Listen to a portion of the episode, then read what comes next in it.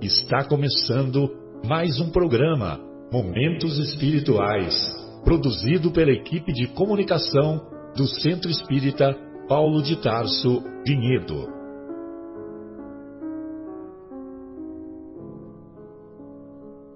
Se guardas contigo o estigma do sofrimento, indagando pela solução dos velhos problemas do ser e da dor, se percebes a nuvem que prenuncia a tormenta e o vórtice traiçoeiro das ondas em que navegas, vem conosco.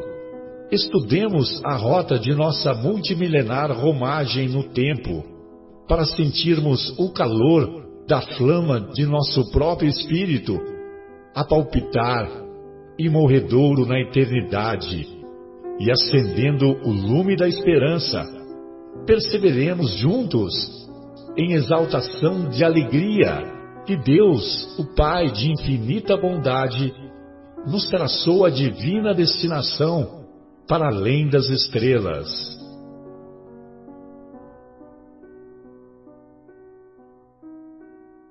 Bem, amigos, iniciamos mais um programa Momentos Espirituais, programa produzido pela, pela, pelo Departamento de Comunicação do Centro Espírita Paulo de Tarso, hoje com a ilustre presença da Vera, do Akira e do nosso amigo Mauro. Né? Falaremos hoje sobre o capítulo 10 do Evangelho segundo o Espiritismo, que trata do, do capítulo que trata do, da trave no olho. Qual é o tema do capítulo mesmo, Vera, por favor? Bem-aventurados os que estão misericordiosos. Muito obrigado. E, aí, e... nós vamos ver o argueiro a trave no olho e não julgueis para não ser julgados. Aquele que estiver sem pecado, que atire a primeira pedra. Perfeito. Do item 9 ao item 13. Isso mesmo, né? E, e para que a gente também não perca aí as, as palavras do mestre. Ah, antes de mais nada, velho, podemos fazer uma oração inicial para a gente aqui harmonizar o, o, o nosso ambiente, os, os, que nós, os nossos ouvintes que estão nos acompanhando através da rádio e do, do YouTube, é claro. Então, eu vou fazer a prece, vou conduzi-los vocês na prece com muito prazer. Espero que todos tenham muita paz no coração, que se encontrem nesse instante repletos da luz do Divino Mestre. Vamos então cerrando os nossos olhos por alguns momentos, respirando calmamente. Vamos nos permitir nesse instante a nossa ligação com o plano maior, a nossa ligação com Deus, com Jesus, nosso irmão,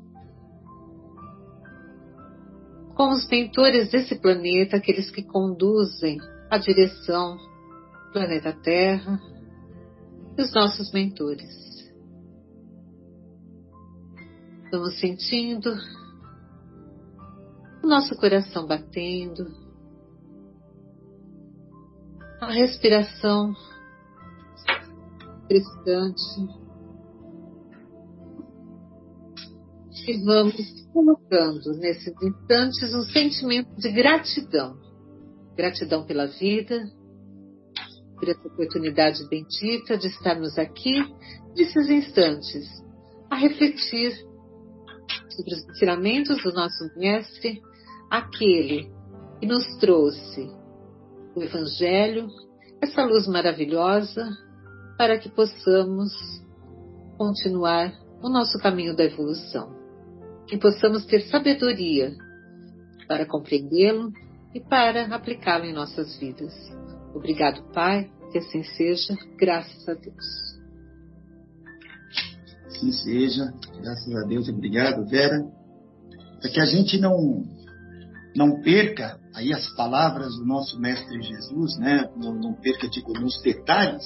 Vamos fazer a leitura que está aqui no início do capítulo 10, Bem-aventurados os misericordiosos, né? Lembrando que é, esse capítulo faz parte das bem-aventuranças, né? aquelas bem-aventuranças que Jesus cita no Sermão do Monte, muito bem é, relatada por Mateus, que está aí no capítulo 5, 6 e 7 de Mateus.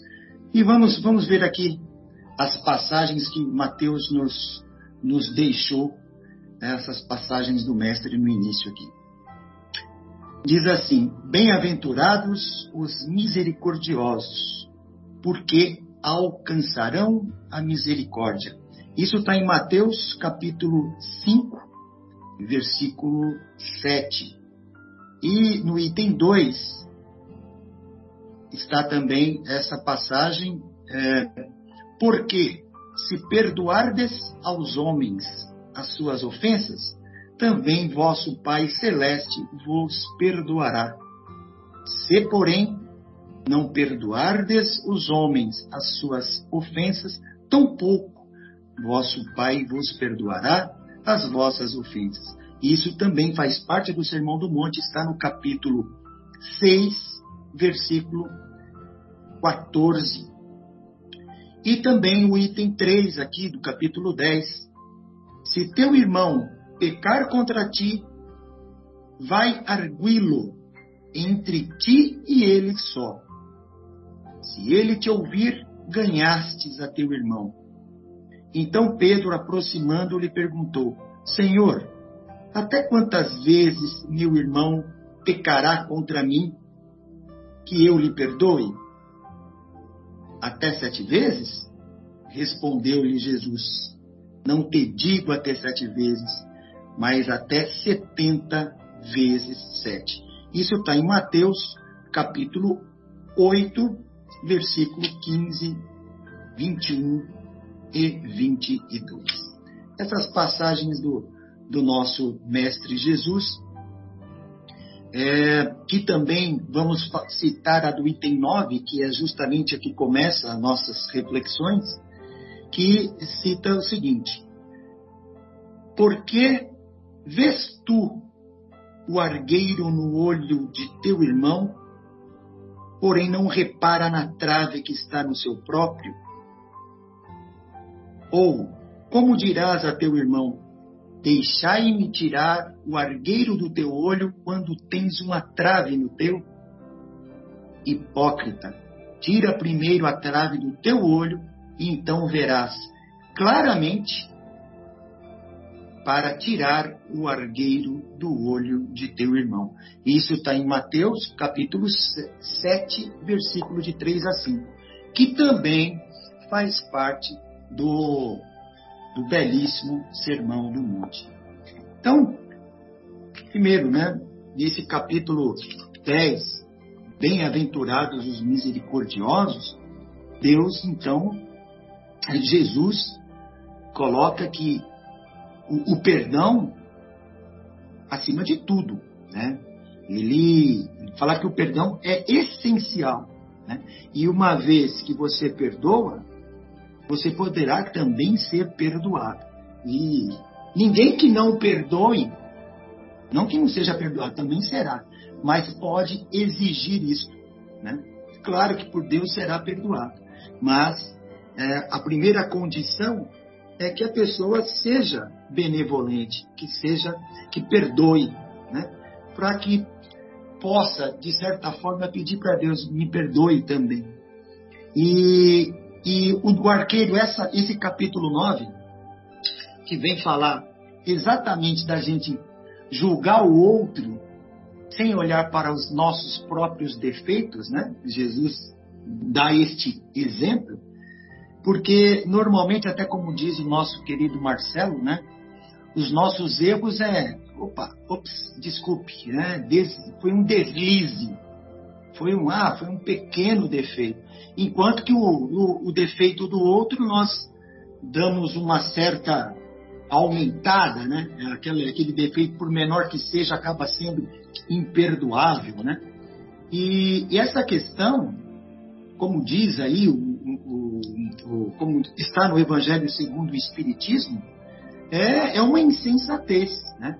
Isso é, um, é uma demonstração de orgulho, né? porque o orgulho, ele, como está aqui no, no capítulo, ele está dissimulando e diminuindo o próprio erro. Né? É, tem aquela passagem né, da, de, da, da mulher adúltera, né? quando é, aquelas pessoas levam aquela mulher justamente para tentar Jesus, né? para que ele caísse numa, numa, numa dúvida, né? ou caísse numa armadilha e negassem aí os, os, os, as leis até de Moisés, que pedia para que apedrejasse, né? lapidasse a pessoa que errasse. E Jesus simplesmente usa essa passagem para dar uma, uma das maiores lições né? que, que, que tem para a humanidade. Né? Uma lição de que você é, não julgar os outros e olhar o próprio erro.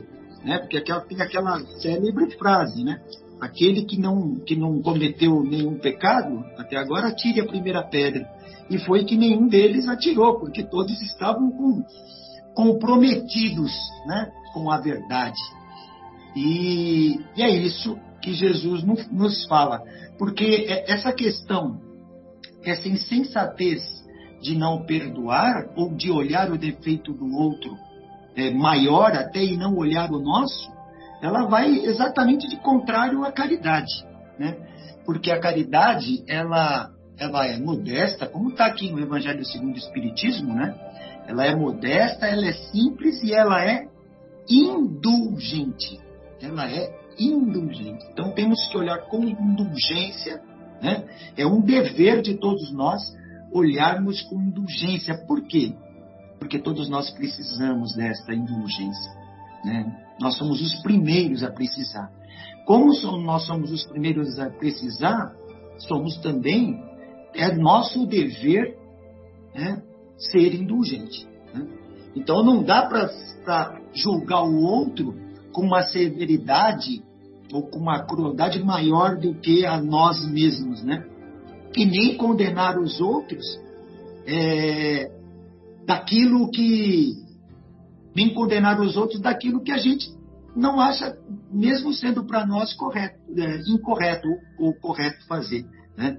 É, um exemplo da gente, até está no no Evangelho segundo o Espiritismo, antes de julgarmos, vamos sair da nossa posição como se estivéssemos saindo do nosso corpo e vamos enxergar a gente estar fazendo aquilo. Né? Estar fazendo aquele ato. O que, que nós se nós fôssemos olhar para um espelho ou para um filme, vendo a gente cometendo aquele ato, como é que nós iríamos nos julgar? É isso que pede né, é, né, aqui o Evangelho segundo o Espiritismo, os ensinamentos de Jesus. Olhe para si mesmo e veja dentro da sua consciência se o que você está fazendo é correto. Né? E veja os seus atos, julgue os seus atos antes de julgar os dos outros. E, e também diz aqui no Evangelho segundo o Espiritismo que é, o ato de censurar alguma, algum, alguém, ou um ato de alguém, requer diretamente da pessoa que está censurando uma autoridade moral muito alta. Né? Porque Jesus censurava. Né? Jesus é, também é, dava lições àquelas pessoas que ele julgava que não estavam agindo correto. Como ele, ele, ele, ele fala sempre, né? ele fala os hipócritas, né? Então ele fala sempre essa palavra, os hipócritas, porque ele está falando com aquelas pessoas, está citando aquelas pessoas né, da época, hipócritas, porque faziam uma coisa e diziam outra. Mas Jesus tinha essa autoridade moral. Então, antes de mais nada, se, se quisermos julgar os atos de alguém, né, primeiro olhe os nossos, né, olhe para si mesmo, e se você tiver autoridade moral, né, é, é, autoridade moral tal tamanho para que possa fazer isso é, aos olhos de Deus, é, eu, eu, não passa nada em branco, não, está, não passa nada partido. Né? Podemos esconder aos olhos do homem ações, né? julgar aqueles que a gente acha super culpados, sendo que nós às vezes fizemos coisas muito piores, e parece que nós, nós, nós seres humanos, estamos ainda, poxa, olha aqui, que muito bom ele condenando isso, mas aos olhos de Deus, Deus está vendo o que este que está julgando, este que está condenando, se ele é, é tem autoridade moral para fazer aquilo, né? se ele está dentro, se essa pessoa está dentro, é, está tendo realmente esta visão é, de corrigir, né? sem atacar, né? e antes de mais nada, perdoar esses, esses mesmos atos que a gente é, condena e reprime. Né? Mas antes de mais nada, termos autoridade moral para fazer isso. Olharmos para nós mesmos antes de julgar o próximo. Olhar para os nossos erros, verificarmos, às vezes eles são muito mais graves do que nós estamos ali julgando um ato qualquer muito pequeno de outro. Era isso que eu tinha das, das minhas reflexões, amigos. Mauro, queria ouvir aqui aí de você o que, nós, que você tem aqui para nós, por favor. Boa tarde, queridos amigos, ouvintes. É, é uma alegria mais uma vez estarmos juntos com vocês. Então, o, veja, o, você leu, né, Marcos, o início, que é o versículo 7, versículo 7 do capítulo 5, que é como Kardec começa esse capítulo do Evangelho segundo o Espiritismo, onde ele diz: Bem-aventurados os misericordiosos, porque eles alcançarão a misericórdia alcançarão a misericórdia de quem, né? É evidente que é a misericórdia de Deus. Então, quando, quando Jesus coloca lá no Sermão da Montanha é, que devemos ser misericordiosos e com isso seremos bem-aventurados, a gente sabe que o Sermão da Montanha é como se fosse uma, uma receita, um passe livre para a gente entrar no reino de Deus. A gente tem que fazer tudo aquilo que está lá para a gente conseguir entrar no reino de Deus, por assim dizer, né? Então, quando ele fala que nós necessitamos ser misericordiosos, será que a gente sabe o que é ser misericordioso ou será que nós somos misericordiosos? Normalmente nós temos uma tendência de achar que ser misericordioso é ser é, é ter pena dos outros, é ter compaixão pela miséria alheia, né? Mas a gente sabe que não é isso, fica bem explícito nesse capítulo, né? Que a misericórdia vai além disso. E eu, por curiosidade, fui lá pegar o, o, o dicionário, né? O Aurélio, para ver qual é a, qual a, a definição que ele dá para misericordioso, né? E diz assim: misericórdia significa compaixão da miséria alheia, indulgência, graça e perdão. Então, a gente normalmente pensa que é só compaixão, né? E compaixão, evidentemente que é, mas não é só isso, né? É, vai muito além disso. É, a compaixão é importantíssima, devemos, sem dúvida, ter compaixão pela miséria alheia, né? Mas a gente tem, sobretudo, que complementar isso pela indulgência e pelo perdão. Inclusive, está lá na oração que Jesus nos ensinou, né? No Pai Nosso, ele fala lá que nós devemos perdoar para ser perdoados, né? Mas no, no capítulo de hoje, o tema dessa nossa conversa está focado lá no item 9 e 13 do capítulo, né? Onde fica muito claro que quando Mateus relata lá no capítulo, no capítulo 7, versículo 3 a 5, que dá início ao item 9 do Evangelho segundo o Espiritismo, né? Ele fala que fala sobre a importância da, da indulgência, né? Que significa facilidade em perdoar, ou seja, nós devemos deixar as coisas para lá, eh, ou melhor, ter tolerância para com atitudes dos nossos irmãos, né? A gente não julgar, como o próprio Marcos falou na introdução, né? Porque a gente tem sempre a tendência de enxergar o mal alheio, né? E na verdade a gente a gente sabe que não deveria proceder assim, mas é uma tendência natural do ser humano, né?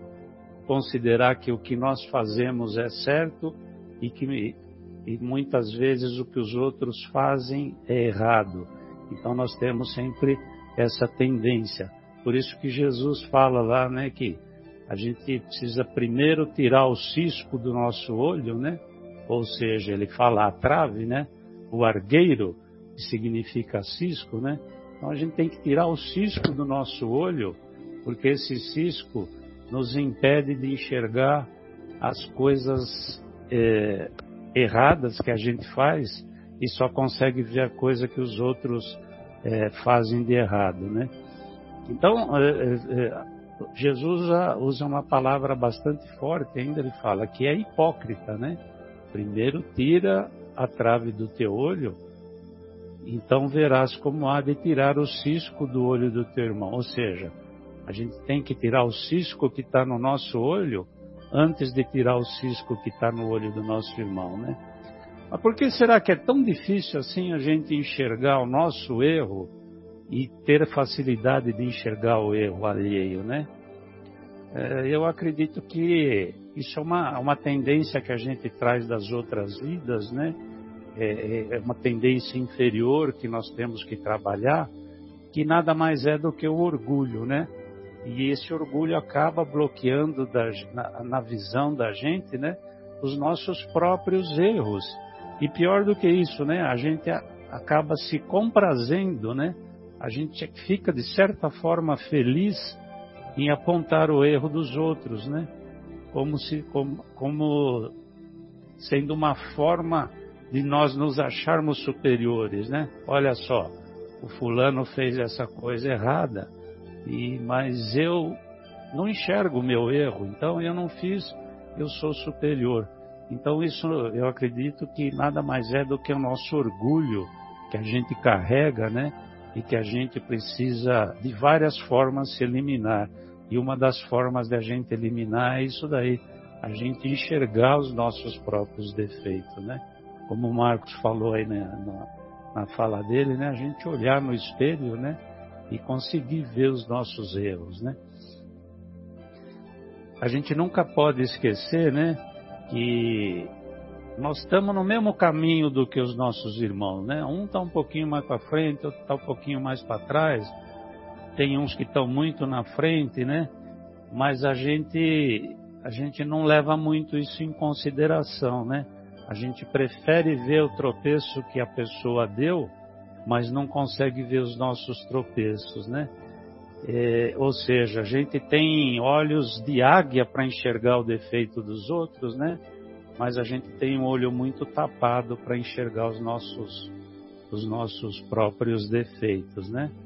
E a gente nunca, nunca pode esquecer também que as pessoas que estão cometendo determinados erros, às vezes ela está passando por determinados momentos na vida que a gente não está passando, né? Então é muito fácil a gente enxergar aquele tropeção que o sujeito deu, porque ele passa por determinadas coisas que nós não estamos passando, né? É, será que nós não vamos passar por aquela situação em determinado momento, né? Então a gente precisa tomar muito cuidado com isso, né? Então a, a gente como espírita cristão, a gente já conhece, por graça da doutrina, que a gente, a gente passa a ter consciência e passa a entender como a gente deve proceder na nossa caminhada, né? E, isso traz para a gente uma determinada responsabilidade que a gente deve procurar entender o, o, o defeito uh, ou a falta de virtude da, do irmão alheio, né? Em vez de criticar. Isso é uma coisa que a doutrina espírita começa a colocar na nossa consciência, não que as outras doutrinas, outras religiões não consigam, mas a gente passa a, a conhecer que nós temos outras existências e temos esses defeitos que são oriundos, né, da nossa própria é, da, da nossa própria evolução espiritual, digamos assim, né? Então a gente começa a ter a obrigação de ter esse cuidado, né? Então, é, voltando lá à colocação que Jesus faz quando ele, quando ele coloca sobre a, o argueiro na, no olho, né? Ele chama de hipócrita. Então ele usa uma expressão bastante forte, né?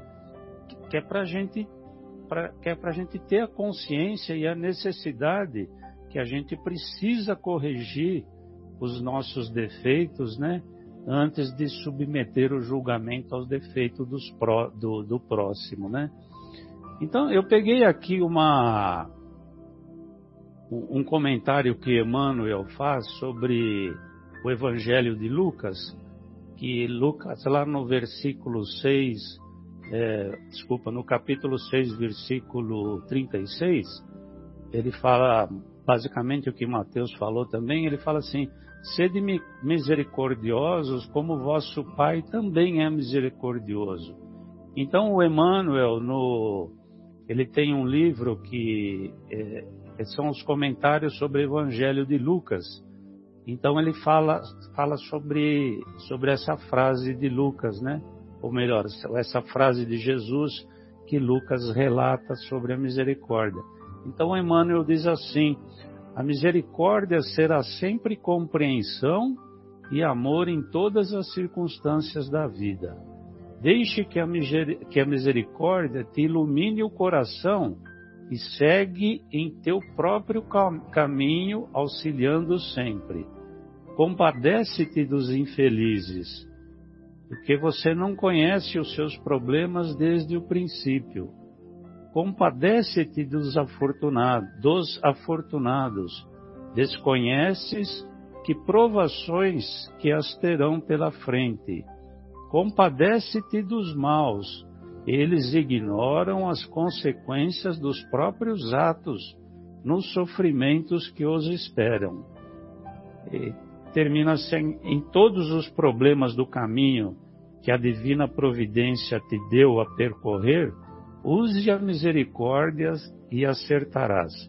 Ou seja, para a gente não errar, a gente tem, tem, que usar sempre da misericórdia.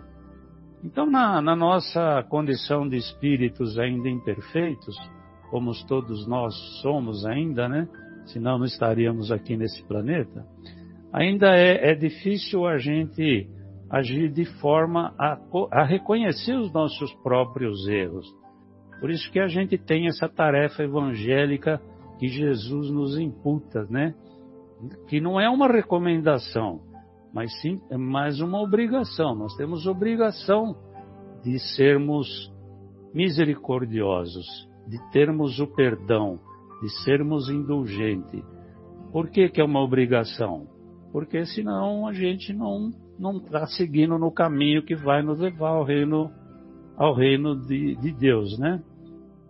Interessante que eu fiz uma anotação aqui também, que no, desde o tempo de Moisés ou até antes, está lá no, no Antigo Testamento, no Salmo 19, 12, ele diz assim: é, é muito difícil ao homem discernir seus próprios erros. Quem pode discernir seus próprios erros é, deixa eu ler aqui literalmente para mim não perder a. Isso aqui está lá no, no livro de Samuel. Ele diz assim que a gente não consegue discernir os nossos próprios erros. Então ele pede que Deus é, nos mostre os defeitos que estão ocultos. Está escrito de uma forma meio complicada, então estou tentando fazer a interpretação aqui de Samuel que a gente não pode discernir porque a gente acaba não conseguindo enxergar nossos próprios erros. Então ele pede a Deus que nos ajude a expor, nos ajude a tirar é, do, do oculto os nossos próprios erros. Porque muitas vezes essas atitudes estão tão cristalizadas em nós que a gente não consegue perceber o mal que a gente causa aos, aos nossos irmãos, ao próximo, né? Então ele pede a Deus que nos mostre, nos expurgue esses, esses males para que a gente consiga entender. Porque a, a, os nossos erros são cristalizados na nossa mente, né? Tem uma historinha bastante legal também que está no livro de Samuel, lá no Velho Testamento, no capítulo 12. Eu já contei ela numa outra ocasião, mas eu acho bem importante, então eu vou, vou tentar resumir aqui e, e, e contar. Que da, o, o rei Davi era um profeta, né? Mas mesmo assim ele cometeu vários erros na sua jornada, né? Como todos nós, né? Então o rei Davi ele se apaixona por uma mulher chamada Betsabá. A Betsabá era casada com, com, um guerreiro, com como se fosse um general dele, né? Um, tinha um cargo importante na armada do rei lá. E esse era um, era um soldado de categoria bem elevada. E o nome dele é era Urias. Então o, o rei Davi se apaixonou pela Betsabá e o que, que ele faz para ficar com ela, né? Ele manda Urias para uma guerra, uma guerra que ele saberia que ele é, provavelmente perderia, né? Então ele manda Urias para essa guerra para que Urias morra na guerra e ele possa ficar com a Bet Sabá. E foi isso que aconteceu. O Urias morre na guerra e ele fica fica com a Betsabá, ou seja, indiretamente ele provocou o assassinato do Urias para que ele pudesse ficar com a esposa dele, né? Então tinha um profeta de nome Natan que ele que ele pertencia pertencia ao grupo lá do, do rei Davi. Aliás, o Natan foi o primeiro profeta que previu que, o, que Jesus, que o, que, o, que o Cristo, que o Messias, nasceria da linhagem de Davi, né? Então, o, o, o Natan, sabendo desse crime que o rei Davi tinha ajudado a, a se configurar, né? Mas ele gostava muito do Davi ele precisava chamar a atenção pro, do, Davi, do Davi e mostrar que ele tinha cometido um erro, né? Então o que, que ele faz? Ele chega para o rei Davi e fala assim: é, ele pergunta para o rei, né? Pergunta para Davi. É, ele conta um caso parecido, né? Com, com, com um erro que o Davi tinha cometido, de uma pessoa que queria é, tomar posse da, da mulher do, de, uma, de uma outra pessoa e que essa pessoa tinha cometido um crime para poder ficar com a mulher. Ou seja, ele contou a história do rei Davi de uma forma diferente para o rei Davi, né? Aí no final ele pergunta assim para o rei Davi o que, que ele achava daquilo, né? Aí o rei Davi fala assim: Puxa, mas isso é um absurdo. Como é que pode o sujeito fazer uma coisa dessa, né? Então precisamos procurar essa pessoa para poder condená-lo, né? E aí ele pergunta para o Natan: Mas você sabe quem é essa pessoa? para a gente poder capturá-lo, né? Para a gente poder chamar ele à responsabilidade, né? E o Natan fala: essa pessoa é você. Então veja que interessante, né? Ele ele comete um erro gravoso, né? Mas ele não consegue enxergar porque ele ele teve o olho bloqueado pela paixão, se apaixonou pelo Bet Sabá, então ele achou que o que ele estava fazendo era uma coisa normal, né? Mas se fosse para um terceiro, ele condenaria, né? Então Natan chama a atenção, fala, tá vendo? Olha só, você não enxergou o tremendo erro que você fez, mas enxergou o erro que um terceiro poderia ter feito, né? Bom, aí, aí vem uma pergunta, né? Então como é que a gente pode identificar o nosso próprio erro, né? Se a gente tem facilidade de enxergar o erro do terceiro, como é que a gente é, vai enxergar o nosso erro, né? Essa é uma, uma pergunta muito difícil de a gente responder, porque não é uma resposta fácil, né? Então seria a gente se colocar no lugar do, do próximo, se colocar na, no lugar de quem cometeu o erro, né? Porque como o próprio Emmanuel lá na frente fala, né? A gente não sabe o que vem pela frente, né? Então, será que eu vou conseguir fazer as coisas corretamente sempre? Então é muito difícil. Então a gente tem que se colocar no lugar da pessoa, né? E ver se na situação que ela está, ou se nós estivéssemos naquela situação, a gente é, agiria de forma diferente, né? Então é, o orgulhoso é que faz isso, né? O orgulhoso não consegue, é, ele se acha tão superior que jamais ele cometeria tal erro, né? Então ele não consegue enxergar. E a outra forma para a gente identificar os nossos erros seria com estudo e conhecimento, que é o que a gente está fazendo, né? A gente está conversando sobre assunto, a gente está procurando chamar atenção de quem nos ouve, mas sobretudo chamar a nossa atenção, né? Porque quando a gente está estudando, a gente está aprendendo e a gente tem que trazer esse conhecimento para o nosso íntimo e, e, e praticar, né? Então, é, quando a gente estuda, né, quando a gente passa a conhecer alguma coisa, é como se a gente colocasse assim uma lente bem potente no nosso olho, né, para a gente poder identificar as nossas deficiências, os nossos desacertos, né? E como o Marcos falou também no início, é muito fácil a gente se desculpar pelos nossos erros, né? Então, ah, eu não cometi um erro, foi um pequeno deslize, eu me atrapalhei, eu não, não medi bem as consequências, mas, mas isso é uma coisa simples, né? Então, nós temos essa, faz parte da, da, da personalidade humana, né? É, minimizar os nossos erros e agravar o erro dos terceiros, né? Então, Jesus, ele ele continua o ensinamento dele dizendo que a gente, que nós não podemos julgar ninguém, porque quem somos nós também para julgar, né? Tem essa, tem mais esse esse agravante, né? Quem somos nós para julgar? Será que nós somos tão superiores para julgar? Que nem está na frase lá que está no Evangelho de São João, no capítulo 3, e o Marcos também colocou aí, contando o exemplo, né? Ele diz assim: quem estiver sem pecado, que atire a primeira pedra, né? Então ele está dizendo que a indulgência é nosso dever, né? Nós não temos que julgar os outros com mais rigor do que nós julgamos a nós mesmos, né? Ou seja, a gente condena os outros e minimiza e desculpa as nossas, as nossas falhas, né? E é importante também isso Kardec coloca lá no Evangelho dele, a gente vê que as, as, as virtudes e os defeitos todos nós temos porque a gente está no mesmo caminho em busca da perfeição, né?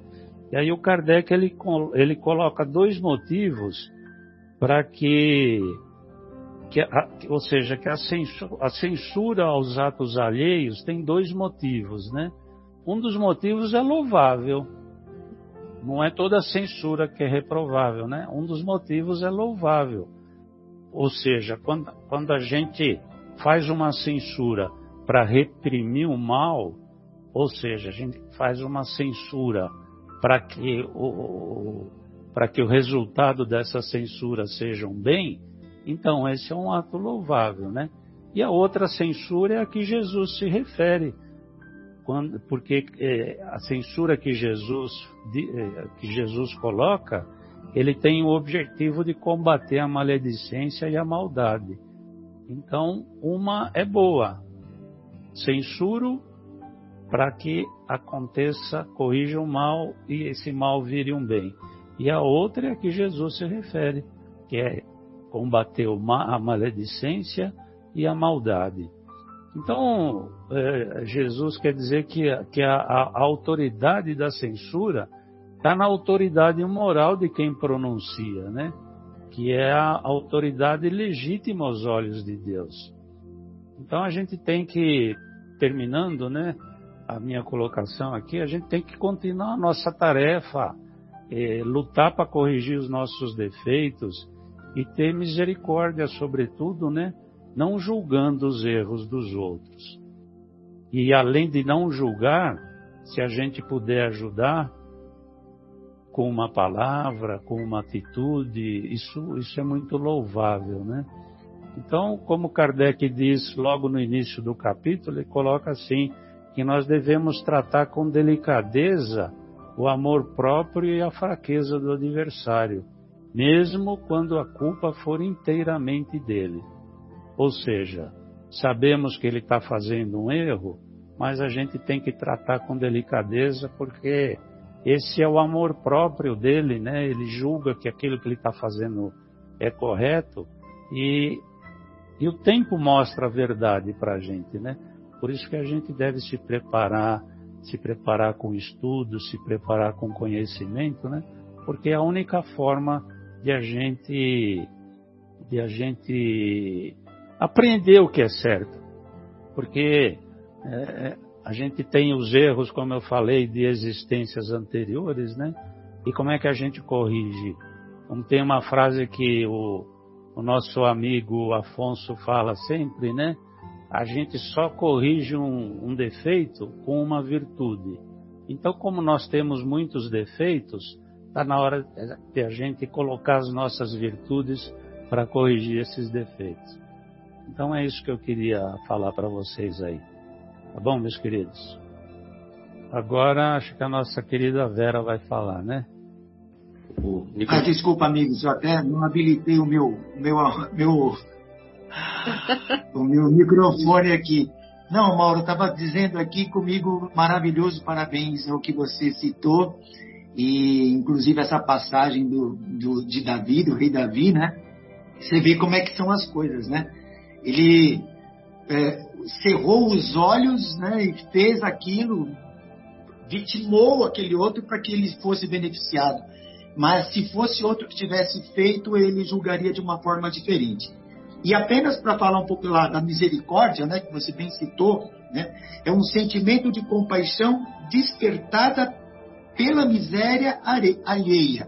E essa palavra misericórdia, ela vem do latim, né? que é a composição de duas palavras, misere, que é ter compaixão, e cordia, que vem de cordes, que é coração. Ou seja, ter compaixão do coração, quer dizer, a compaixão vir do coração, do próprio coração da pessoa.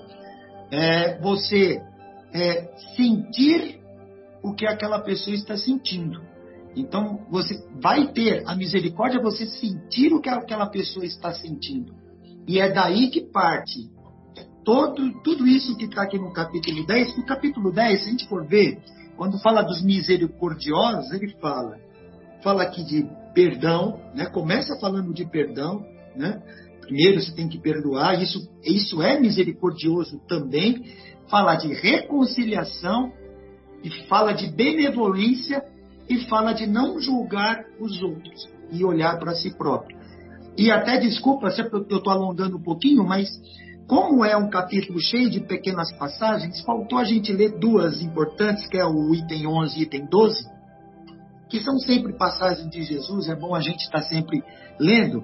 E no 11, que também faz parte do Sermão do Monte, diz assim: Não julgueis para não para que não sejais, não, desculpa, não julgueis para que não sejais julgados, pois com o critério com que julgardes, serei, será, é, sereis julgados. E com a medida com que tiverdes medido, vos medirão também. Então, ou seja, com o critério, com o rigor que você julga, também será julgado. Isso está em Mateus capítulo 7, né, do Sermão do Monte, versículo de 1 a 2 de 1 a 2.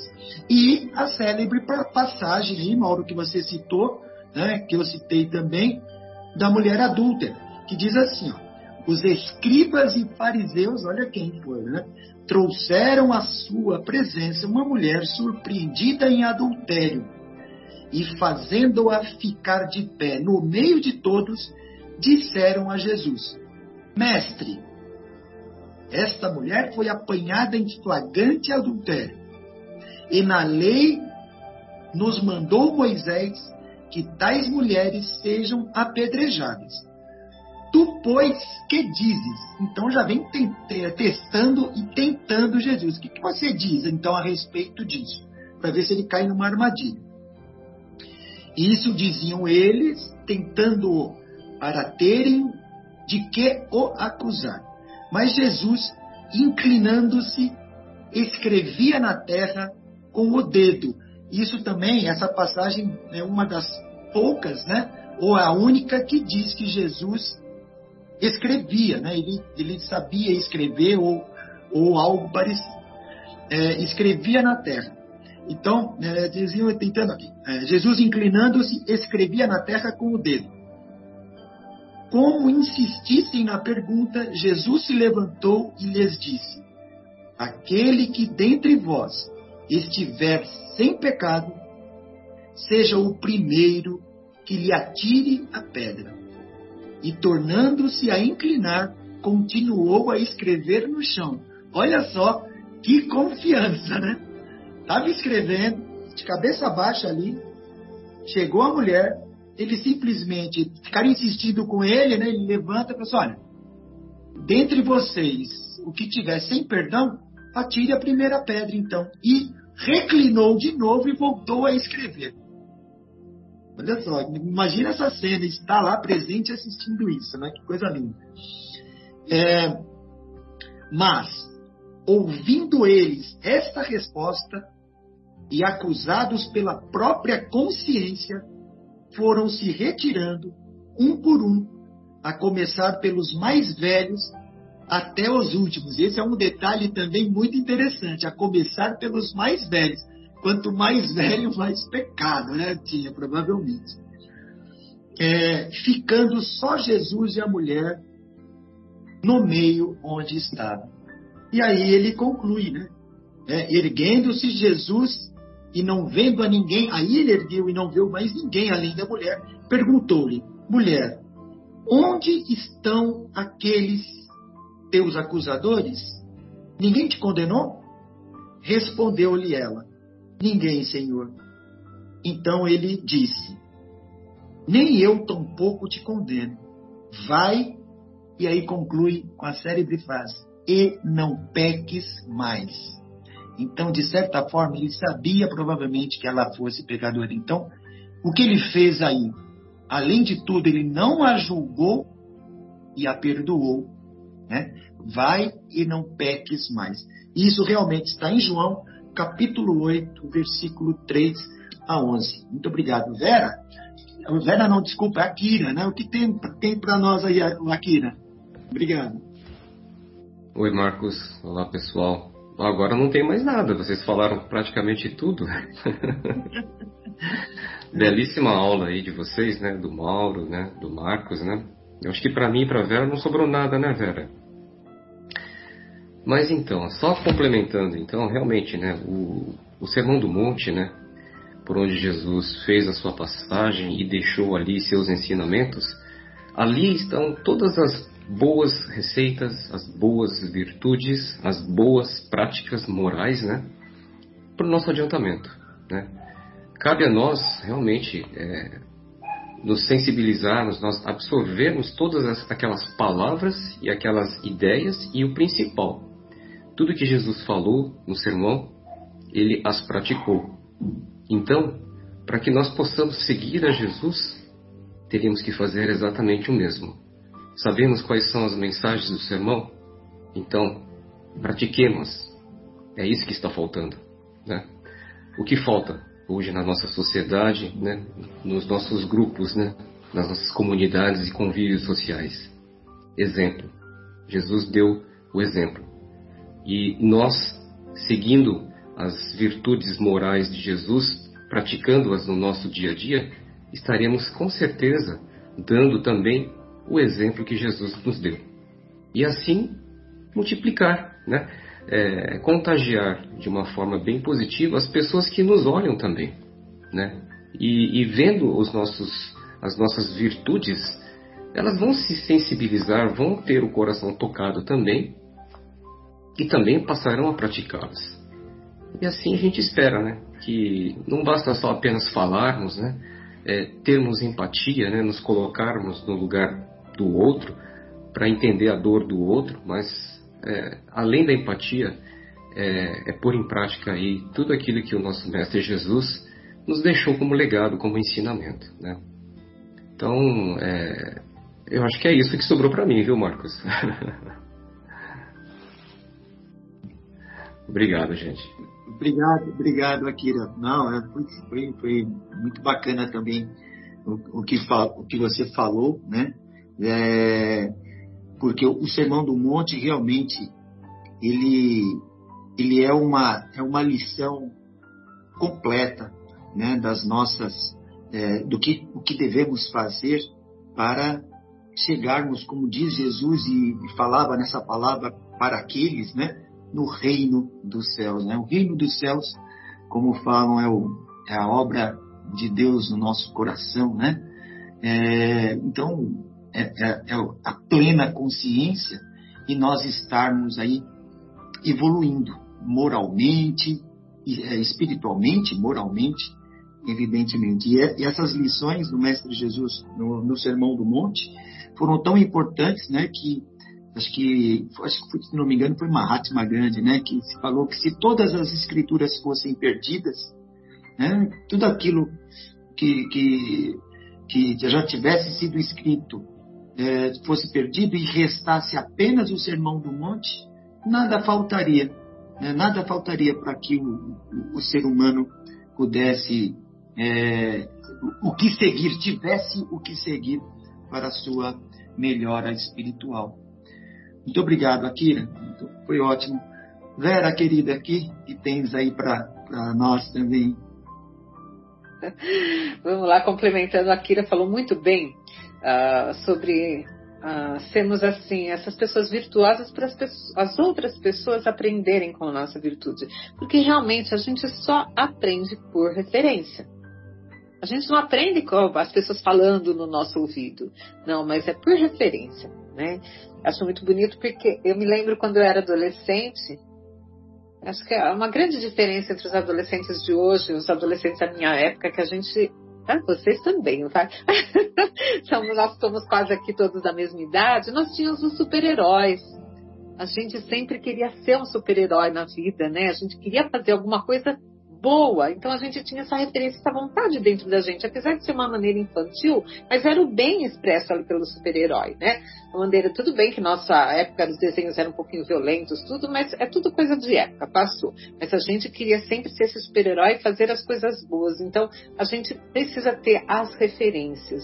Por isso que eu gosto sempre de olhar a biografia de grandes seres, né, de grandes iluminados, porque para ver se a gente aprende realmente com isso. É isso mesmo, aquilo a gente só aprende mesmo por referência. Então sejamos exemplo para outros e não simplesmente oradores vazios, né? Só com palavras, só de palavras, não, mas de atitudes também.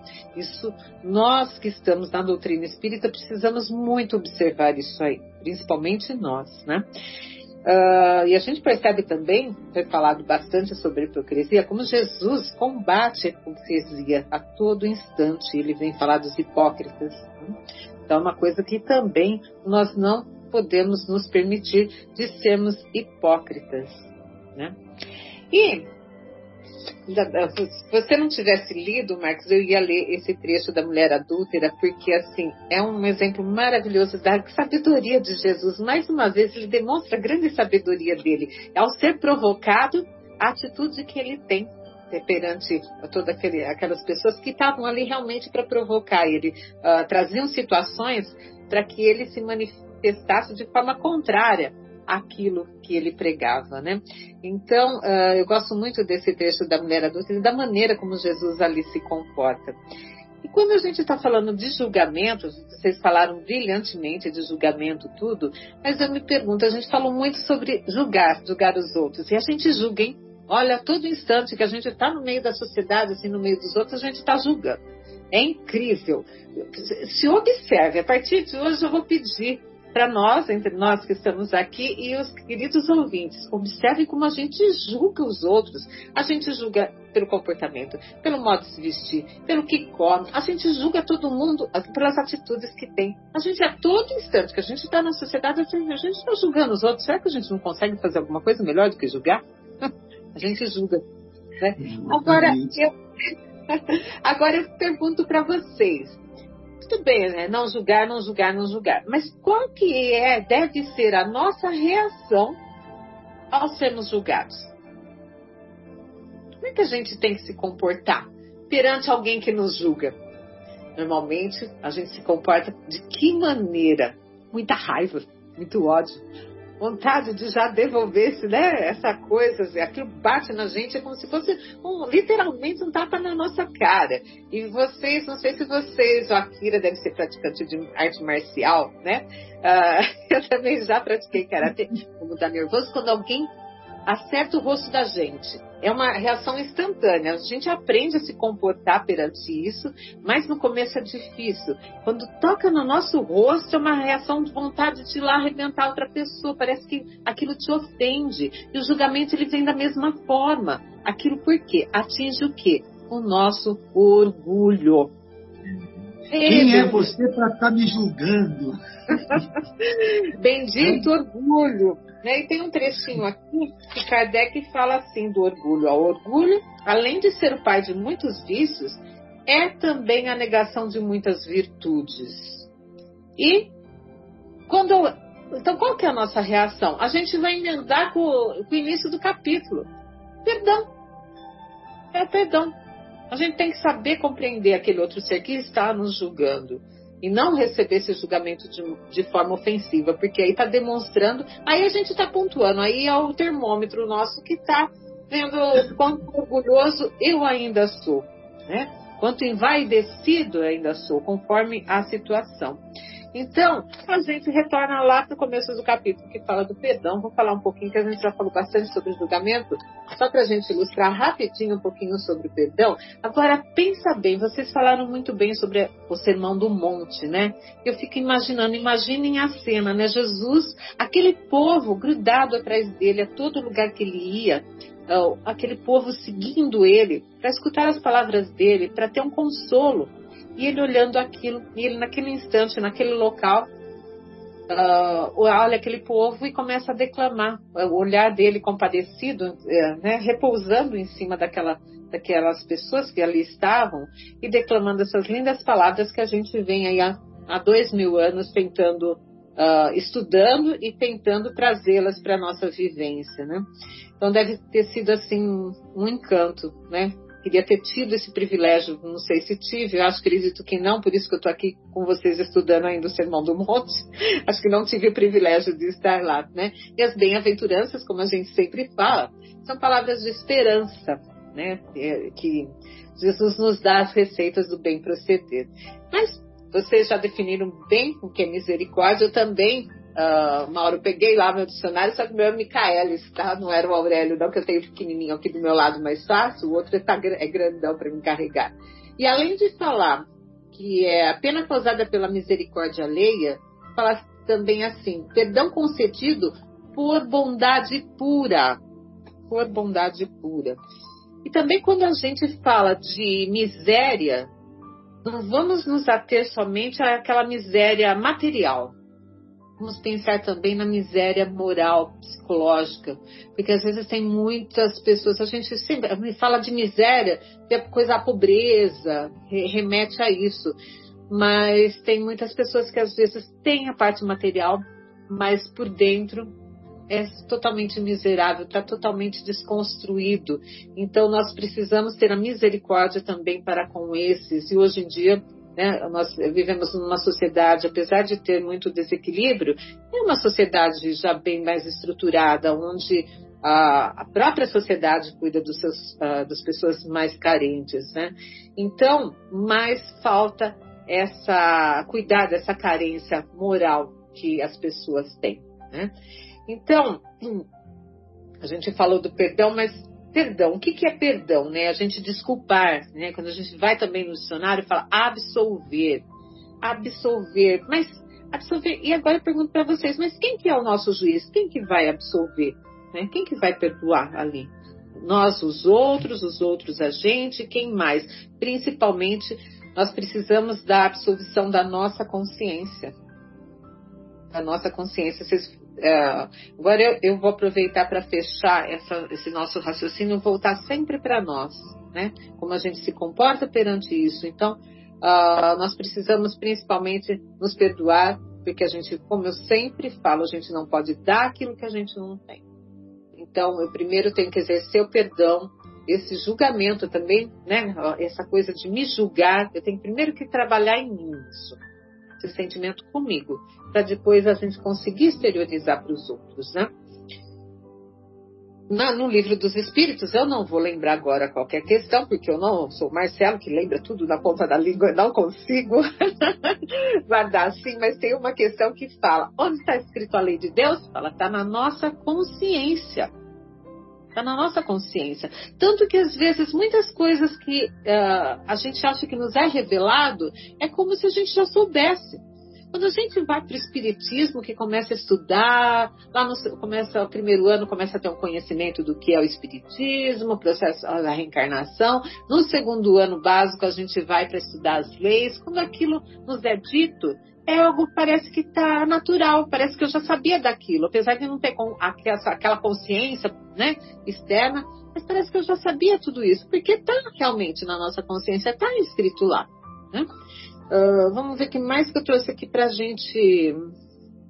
Engraçado também que vocês também falaram, olha só, a todo momento uh, Jesus fala, uh, ele pontua por exemplo, assim, ó, miseri sejamos misericordiosos porque. Ah, não, que sejam misericordiosos porque eles próprios alcançarão misericórdia. Se a gente perdoar, Deus também perdoará. Se a gente julgar, como falou aqui nesse último trecho que o Marcos leu, se a gente não julgar, na mesma medida que a gente julgar, a gente vai ser julgado. Olha a troca, né? Olha a troca. É um dar e receber ali. É a lei de, de ação e reação agindo também, né? Isso é importante a gente pontuar também, a lei de causa e efeito, né? Então, existem várias formas de nós perdoarmos, né? E, normalmente nós agimos dessa forma, por isso que eu trago aqui assim uma coisinha meia cômica, até para a gente observar nossas atitudes. Então, as pessoas perdoam de várias formas. Elas pessoas perdoam assim, ah, perdoar, perdoar por condenação. Né? Tipo assim, perdoa, mas eu não quero vê-lo nunca mais. Então, não perdoou, condenou, né? Uh, perdoa, mas vou lhe dizer umas verdades. Esse é o perdão pretencioso, né? Perdoa porque é um pobre coitado. Olha a situação. Então, é um menosprezo. Eu perdoo, coitado, judiação. É um coitado que está ali, tá? Então, total menosprezo que a gente tem. E aquele perdoa, mas não esqueço. É o próprio rancor em si né? Uh, perdoa porque Deus irá castigá-lo. Quer dizer, não, deixa que Deus cuida disso, né? Então já jogando uma maldição em cima da pessoa, né? Perdoa porque Deus castiga, depois vai castigar ele, né? Então não é dessa forma que a gente tem que perdoar. Como é que nós temos que perdoar, né? Não valorizando a ofensa. Aí nós vamos pontuar o nosso orgulho, não vamos valorizar essa ofensa. Desenvolver a capacidade de não nos sentirmos magoados. Ó o mimimi, né? o famoso mimimi. A gente vive de mimimi. Não, a gente não precisa se magoar. Eu tenho que saber quem eu sou. Eu tenho que ter as minhas verdades claras para mim.